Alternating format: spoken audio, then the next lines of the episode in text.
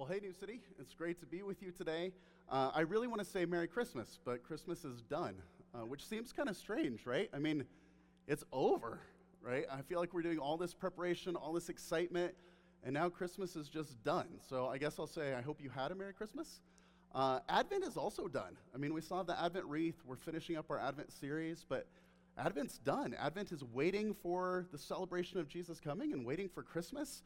And so it's done. And it feels weird to have all these things done. And, and perhaps it feels kind of weird to still be doing an Advent series then. Uh, but we wanted to talk one more about what it mean, one more time about what it means to live Advent, to live peace, to live hope, to live joy, and to live love.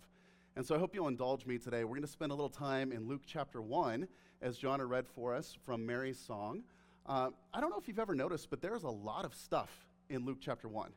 I mean, probably the most famous passage in Luke chapter 1 is the, the angel coming to Mary and announcing the, that she's going to become pregnant with this baby and it's going to be, you know, God's son and the savior of the world, all those little things.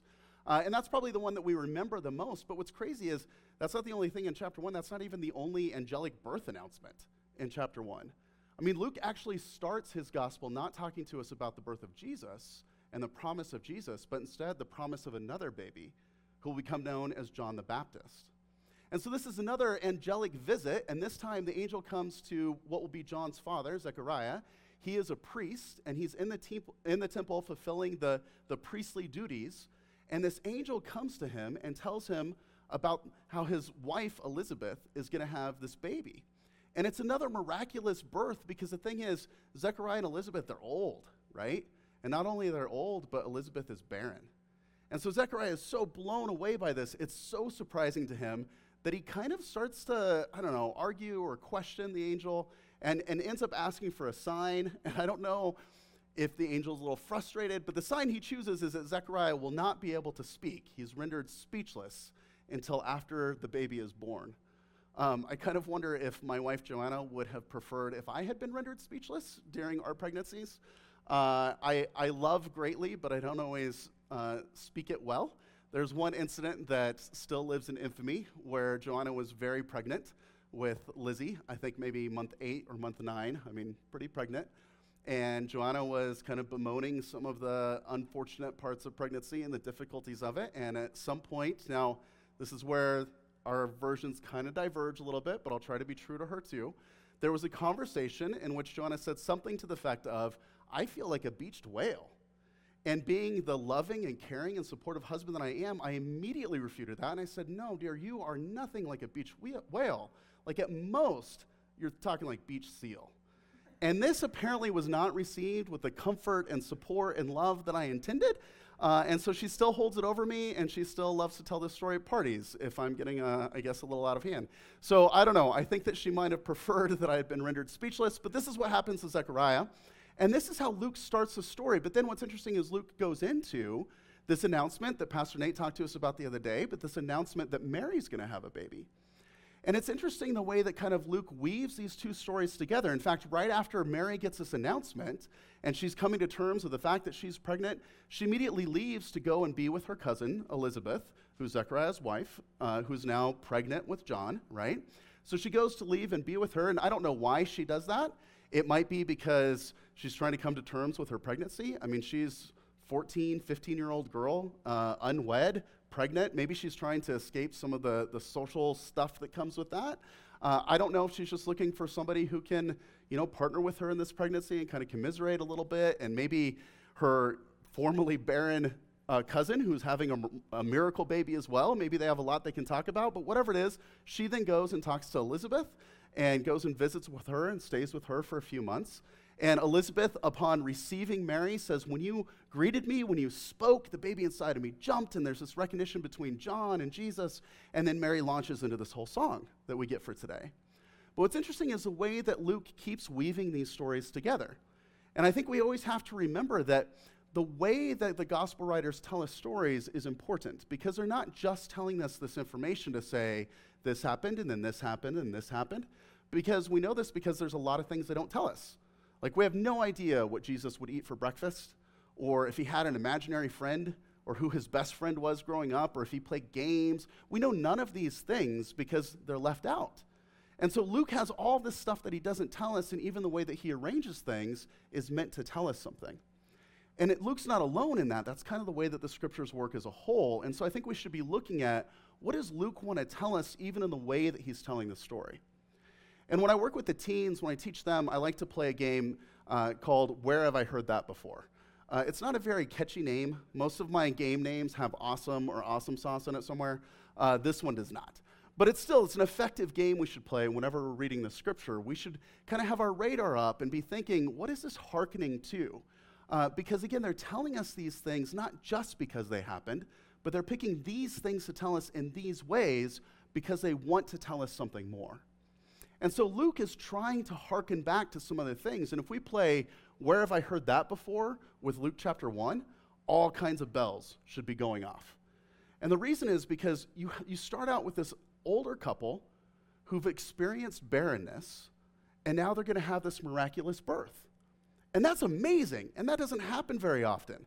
But what's crazy is this isn't the first time we've heard this story. There are multiple occasions in which this is the way that God shows up. So the first time that we see this is with Abraham and Sarah, way back at the beginning in Genesis. So they're old, Sarah's barren, and they've kind of come to terms with the fact that they're never going to have children. And God comes to Abraham one day and says, You're going to be the father of many nations. And Abraham's like, I can't even be the father of one kid. What are you talking about? And God says, No, Sarah's going to become pregnant. You're going to have this kid. And Sarah is so overwhelmed by this. She finds it so unimaginable that she laughs out loud at God. This is why later her child's name is Isaac, because it means laughter, right? She's so blown away by this, but it turns out that's exactly what happens. The barren gives birth. But what's crazy is it's not just with Abraham and Sarah and then skip to Elizabeth. That's not how it works. We've got others. We've got one that we kind of tend to forget about, but Samson's parents. You remember Samson? He was a guy who was like super strong, really long hair, and you know he falls in with Delilah, who's really this double agent for the Philistines, and she tricks, into, tricks him into giving away his secret, that if his hair is cut, he'll lose all of his strength. So sure enough, one night he's sleeping, she cuts his hair, the Philistines overpower him. But what we sometimes forget in telling that story is his parents, same thing, barren, another miracle birth. And then the biggest bell that should go off today when we play Where Have I Heard That Before is Hannah. Hannah ends up being the mother of Samuel, but when, when Hannah has this, this gift of Samuel given to her and she gives birth and, and she finally has this child that she's prayed for, when she has that promise fulfilled, she sings a song. And it's weirdly reminiscent of the song that Mary sings. So there are all these dots being connected back. But Hannah was barren. Hannah had no hope. She would go to the temple and pray so fervently that Eli, the priest, when he saw her praying, he thought she'd lost her mind. In fact, he thought she was drunk. He went to rebuke her for drinking and being drunk in the temple. But it turns out that she was praying so fervently that God would give her life where no life seemed to be possible. So, even though this is a miracle that Elizabeth is going to have this child, we find that this is kind of a, a common theme for God. That God is, has, this is kind of old hat for God. In fact, God was known, the God of the Hebrews and the God of the Israelites was known as the God of the barren. Because time and time again, God brought life out of places that seemed like death. And he was the one who could have the barren bring forth a new baby.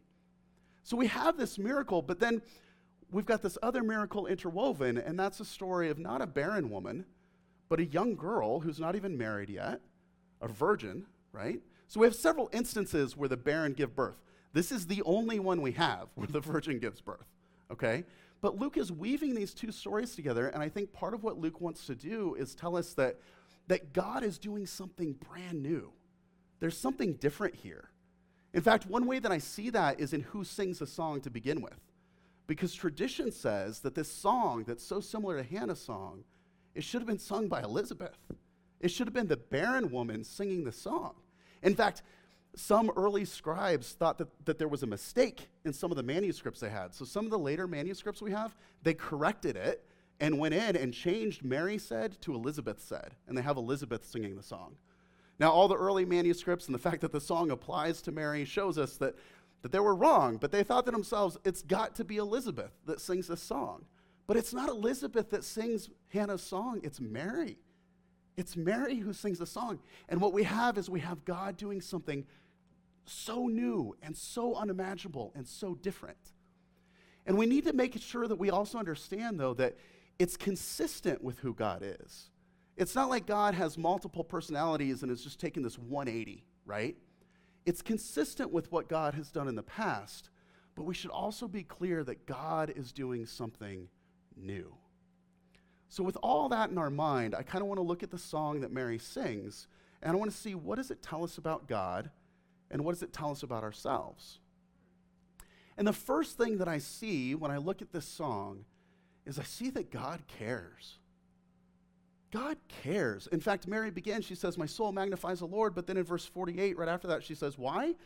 For he, God, has looked on the humble estate of his servant. For behold, from now on, all generations will call me blessed. See, Mary had no qualifications. There was nothing that said that Mary should have been chosen to be the one to bear God's son. In fact, Elizabeth was more qualified. Both Elizabeth and Zechariah came from priestly families. Zechariah was a priest.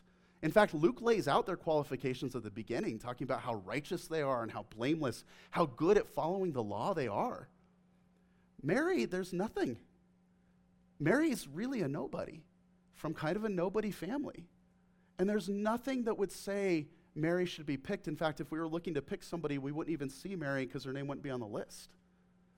And yet, Mary knows something vitally important about God, and that is God cares. God cares for Mary, and she recognizes that. And it might be a no brainer to think God cares. But I would challenge us on that because I think that there are times, if we're honest with ourselves, where probably at some point in our lives, all of us really ask that question Does God really care? I mean, when we look at our own pain and our own suffering, and even the pain and suffering around us, sometimes we ask ourselves, Does God really care? And if you do find yourself asking that question, you're not alone. In fact, theologians for generations came up with an answer that was kind of God doesn't care. For a long time, it was kind of held that, that God is almost this cosmic watchmaker, right? Who sets everything up and the whole system and reality and time, and, and it's all intricately built, but then he kind of flips the first switch and that's it. Then God is distant and removed, totally unaffected by anything going on here. God doesn't care. That's a sad world to live in. Because if you come to the conclusion that God doesn't care, there is no hope. There's no peace. There's no joy. There is no love, right? And so while it may sound like a no brainer at first, of course God cares. Like that's kind of God's job. God has to care. We need to remember that truth. We need to cling to that truth. We need it to seep down deep inside of us because if we lose sight of that truth, we lose sight of who God is and we lose everything. No matter what our circumstances tell us, God cares. And Mary recognizes that.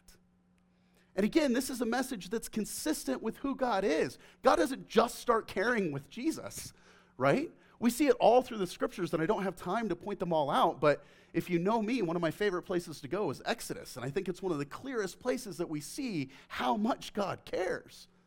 The Exodus story is a story of these enslaved, abused people who are seen as less than and who are oppressed by a power far greater than th- themselves. They have no hope.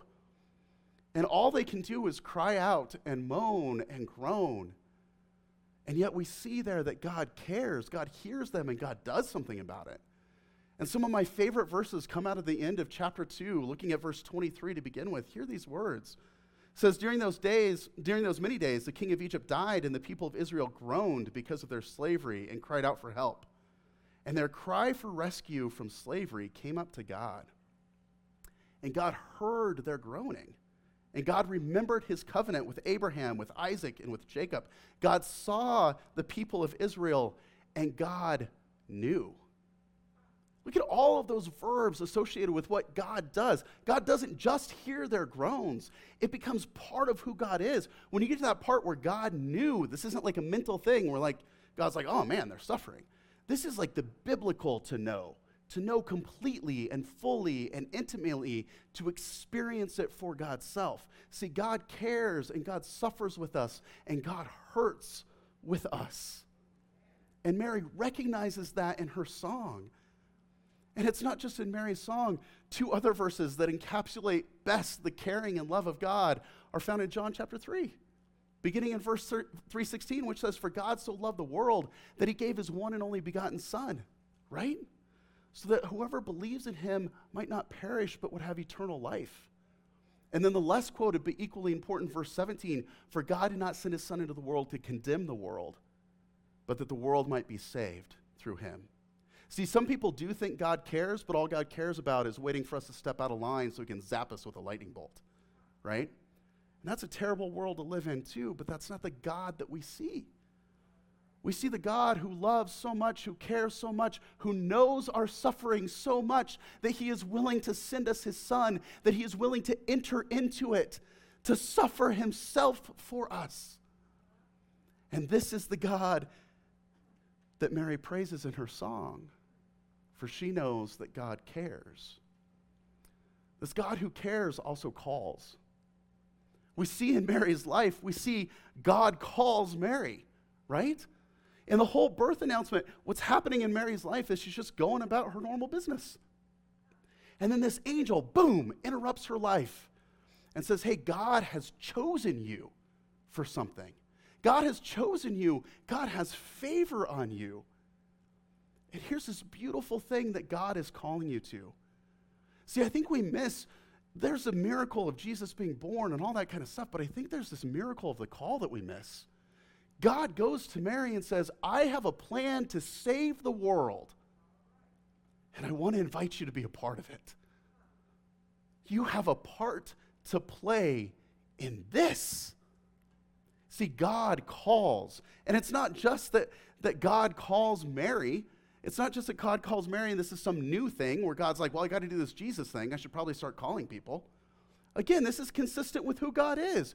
All throughout the Bible, we see this pattern of call and response. Just going and staying with our Exodus example, what does God do after he hears, after he sees, after he knows and suffers with his people? What does he do? He calls. He calls Moses and he says, Moses, I've got a rescue plan and I want you to be part of it. He calls Moses in and he invites him in and says, Moses, we have to go get my people out of here. He calls. This God who cares is a God who calls. But here's the problem is sometimes we read these amazing stories about Abraham's call and Moses' call and even Mary's call. And we, we see it as this, this big thing that God only calls for big stuff. Right? And so we think that maybe one of us might have a call from God sometime in our lives, but we usually don't even think us, we think somebody else. Right? Or sometimes we limit it to being called into ministry. Like, I feel like I was called into ministry. And I think that that's a valid call. I think that's part of it. But we often think of being called as like formal ministry, full time ministry, pastors, missionaries. That's our call. But if we limit it to being burning bushes or being pastors, we miss the fact, hear this, that God is calling us every moment of every day God is continually calling us. That means that God is calling me right now. God is calling you right now. God is saying, I am doing all of these great things. I am making things new. And I have a part for you to play. A part for you to play in this moment. Maybe here in this building or sitting at home on your couch with people around you, there's a part for you to play in this moment that God is calling you to. This God who cares is a God who calls. And then what we see with Mary's song and with Mary's life is then we have a chance to respond. We have a chance to respond because God doesn't force himself. It's a call, not an order. It's not a military commander saying, You will do this and you have no choice. It's a call. In fact, it's a call that can get lost that we don't even hear that can get lost in the busyness and the noisiness of our lives. And it's like the phone is ringing in the background and nobody even hears it. And so we miss the call completely. Or we can pick up the phone. We can pick up the phone and God can say, Hey, I've got this crazy, audacious, wild plan. And we can go, Whoa, call somebody else. I'm good, right? I mean, think about it. Mary is just going about her normal life. When we teach this, this story to kids, like in Kid City and stuff, we always have pictures or animations. I don't know why we don't use them more with adults, but we have animations and stuff to help understand what's going on. And Mary is always doing something super mundane. And almost always it's a chore. Most of the time she's sweeping. I don't know, like I thought she had dirt floors. I don't know if you sweep dirt floors or if it's just that there was so much dirt all around her, but Mary's always sweeping, right? But the point is, she's going about her ordinary life when she has this extraordinary call from God, right? But she's attentive to it, she's open to it. And then she responds, and I think that's where we see another miracle the miracle of Mary's response. Because on one hand, it's, it's totally extraordinary. I mean, this angel has just told her all this crazy stuff that's going to happen, and she doesn't fight the angel. She doesn't have like this whole litany of questions. She doesn't propose all these different ways. In fact, Moses, when he was called, he had all kinds of suggestions for God and disagreements. God ends up getting kind of frustrated with them and has to adjust the call a little bit and throw Aaron in there. Mary doesn't do any of that. But instead, if you look over at verse 38 of chapter 1, it says, This is Mary's whole response. And Mary said, Behold, I am the servant of the Lord. Let it be to me according to your word. That's it. See, I think that part of Mary's ordinary life was she ordinarily and routinely said yes to God. This wasn't the first time she had been called. This is the most extraordinary and extravagant, but this is not the first time that she's been called. She must have been living her life in such a way that God knew she would be receptive to that call to hearing it to begin with, so it wouldn't just be a ringing noise lost among all the others, but then that she would respond. But hear me on this I believe that Mary could have said no. God didn't force Jesus upon her. I believe Mary could have said no. Mary had a role to play, and I think that she could have hung up the phone. Now, get me when I say this. I don't think that what that means is that Gabriel would have been go- gone back to God and been like, God, I delivered your message, and she said no. And then God's like, oh man, I really wanted to do this Jesus thing, and now I'm just stuck. What are we going to do?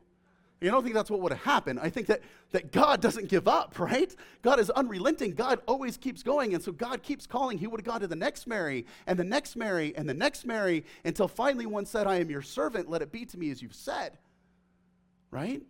So it's important to understand the power of our response. We're not going to stop God in this, but we do get to choose if we participate. It reminds me of a few months ago, a couple months ago, I don't know what COVID time is, it could have been last week. A couple months ago, I think, we were going through the study of Esther, right? And there's that pivotal time when Esther's uncle comes to her and says, Look, you've got to tell the king who you are because she's been hiding that she's a Jew and the Jews are being condemned to death. And so he goes to her and says, Look, it's time. It's time for you to get in the game and stand up and tell him who you are and save these people, right? And she's not sure what to do. She's on the fence because she knows the great personal risk that comes with revealing who she is and casting her hat in with those who are only already condemned. And he basically tells her, he doesn't say, Look, Esther, you have to save the people because if you don't do this, all hope is lost and we're all going to die. What he says to her, because he, he knows who God is, this is a huge statement of faith but what he says to her is, God will find another way. If you don't do this, God will find another way to save the people. But you will miss out. You will miss out. So we have to understand our response. God is constantly calling us to partner with Him, to bring about this new thing that God is doing to bring about new life to the places that are dead, to bring healing to the hurting and comfort to the suffering. God is constantly calling us to that. And God says, I have this great idea and I want you to be part of it. And if we say no, God's not going to stop. God's going to keep bringing newness and keep bringing new life and keep doing amazing, audacious things, but we might miss it.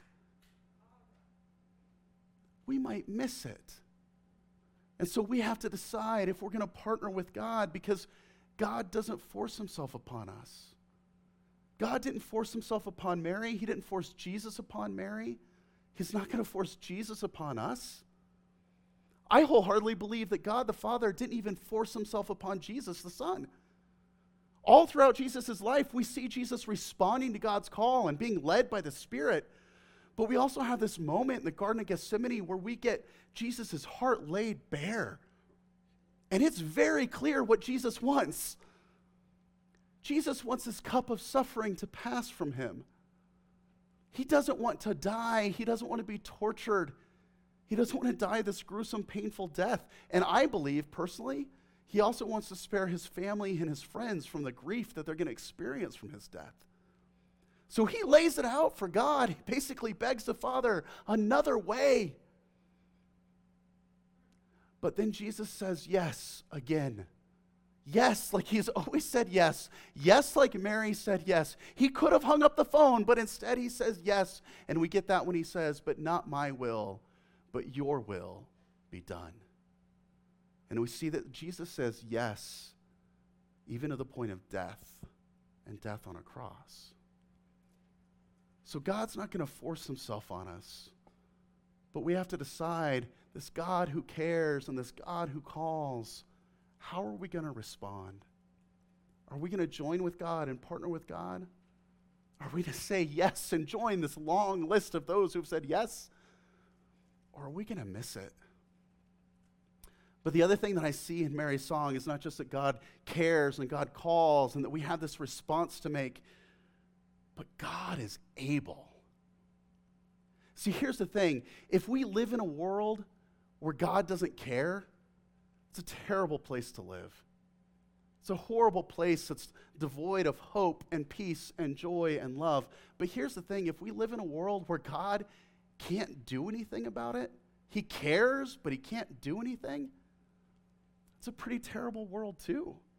A world devoid of hope and peace and joy and love. Because if God is just one more who suffers with us, then all God is is another one of us suffering.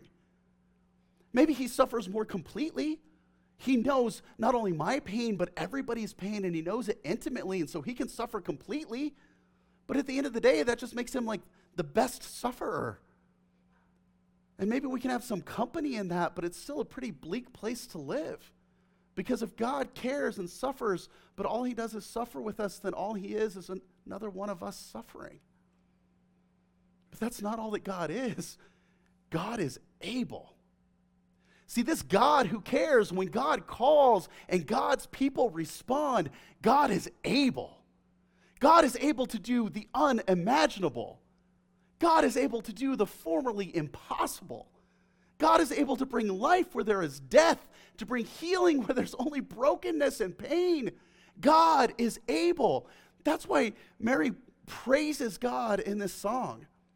But if you look at it, there's some technical stuff going on with the verb tenses and stuff, with the way she praises God. There's a special tense in Greek that we don't have in English. But the way she's praising God for all of these things, she's talking about all the stuff that's supposed to happen at the end, at the eschaton, at the end times, all that stuff. But she's talking about it like it has already happened and is happening. So she talks about God feeding the hungry so there are no more hungry to feed bringing up the lowly and bringing down the proud so we're all on the same playing field so there's no longer abuse and oppression and misuse of power bringing the outsider in all of these things that we envision happening at the end mary joyfully proclaims and praises god that god has already done it for god is able See, here's the thing God cares and God calls. And when we say yes, God shows up and God is able to do so much.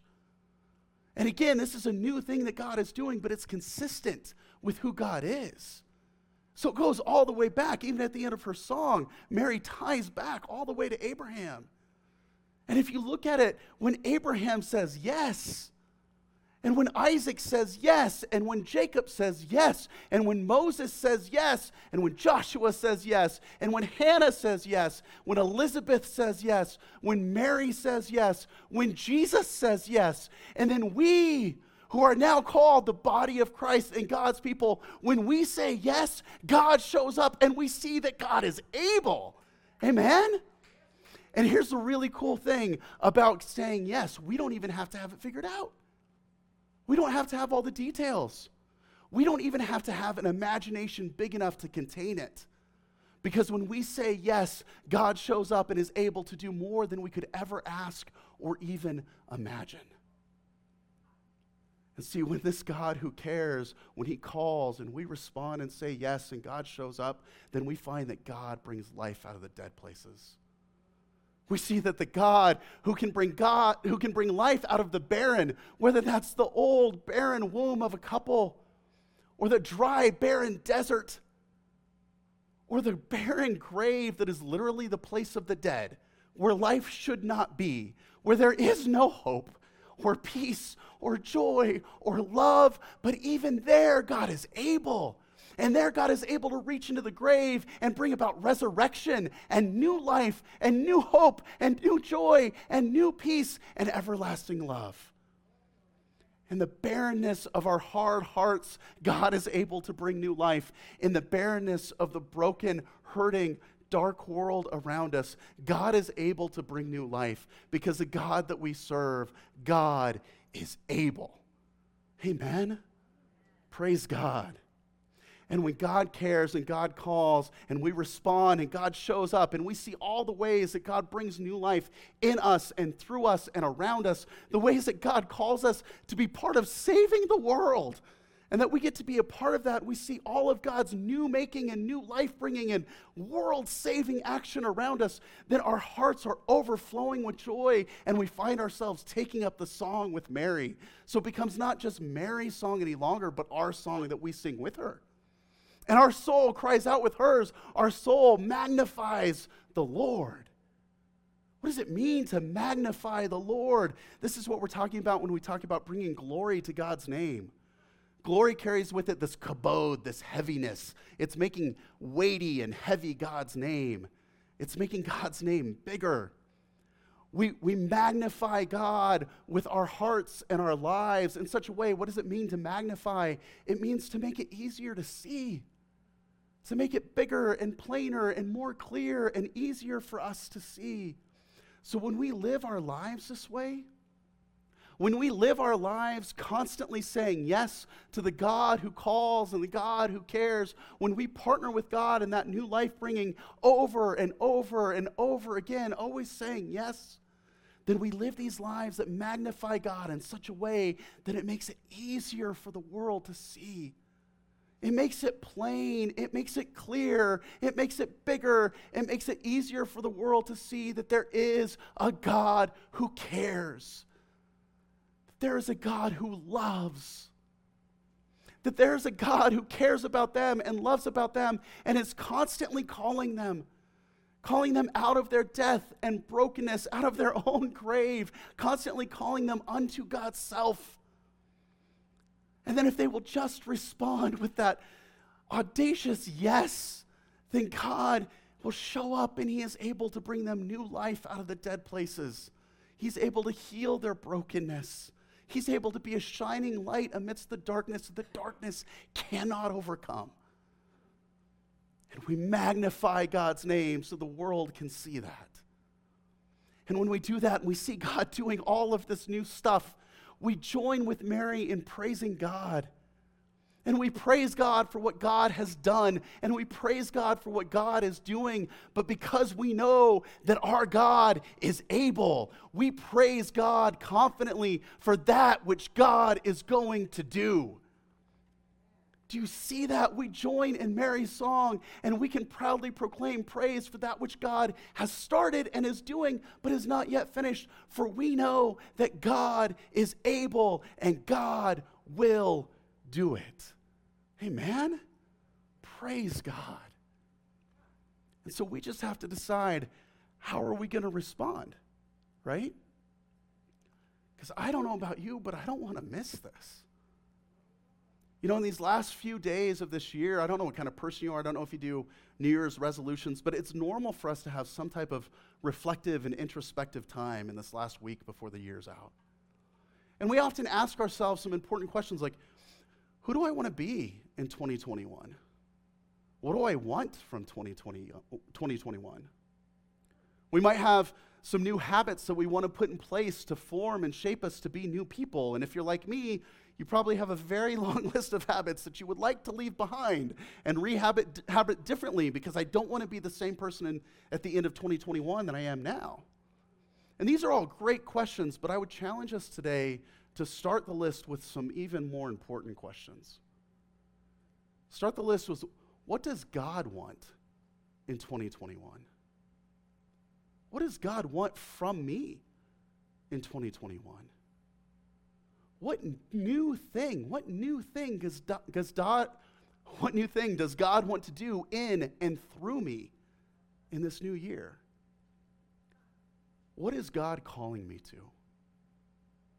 And it might be something big. It might be leaving your business and starting another one that's not concerned so much about making money, but about caring for employees and the community around you. It might be selling your home and moving from a more affluent part of town to a less affluent part, to be with people who God is calling you to minister to, to live among them and, and become one with them. It might be something huge like that. But there are so many moment by moment calls that we miss. So you don't even have to wait till December 31st to ask that one. What is God calling me to right now? How is God calling me to partner with God and cooperate in this new work that God is already at work doing? When we end our teaching times here at New City, we usually go through four movements. The first of those being a decision time. And it seems most appropriate today. This is that time where you decide do I want to say yes to God? Do I want to say yes for 2021? Do I want to say yes right now? Do I want to give my life to God and say, God, I don't have it all figured out, I don't even know that my imagination's big enough, but I want to say yes?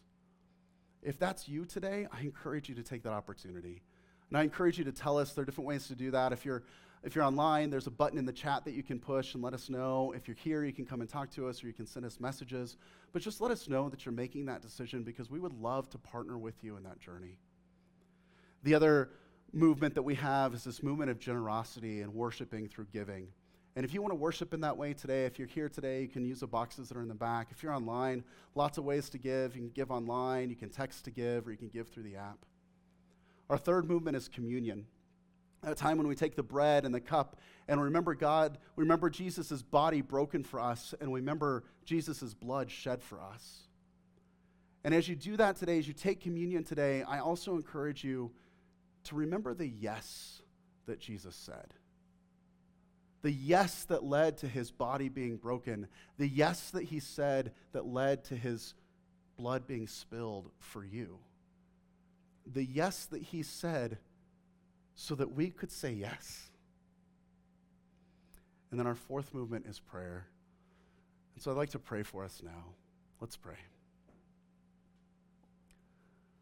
Father God, we just praise your name. We magnify you, Lord, and we just join with Mary in her song.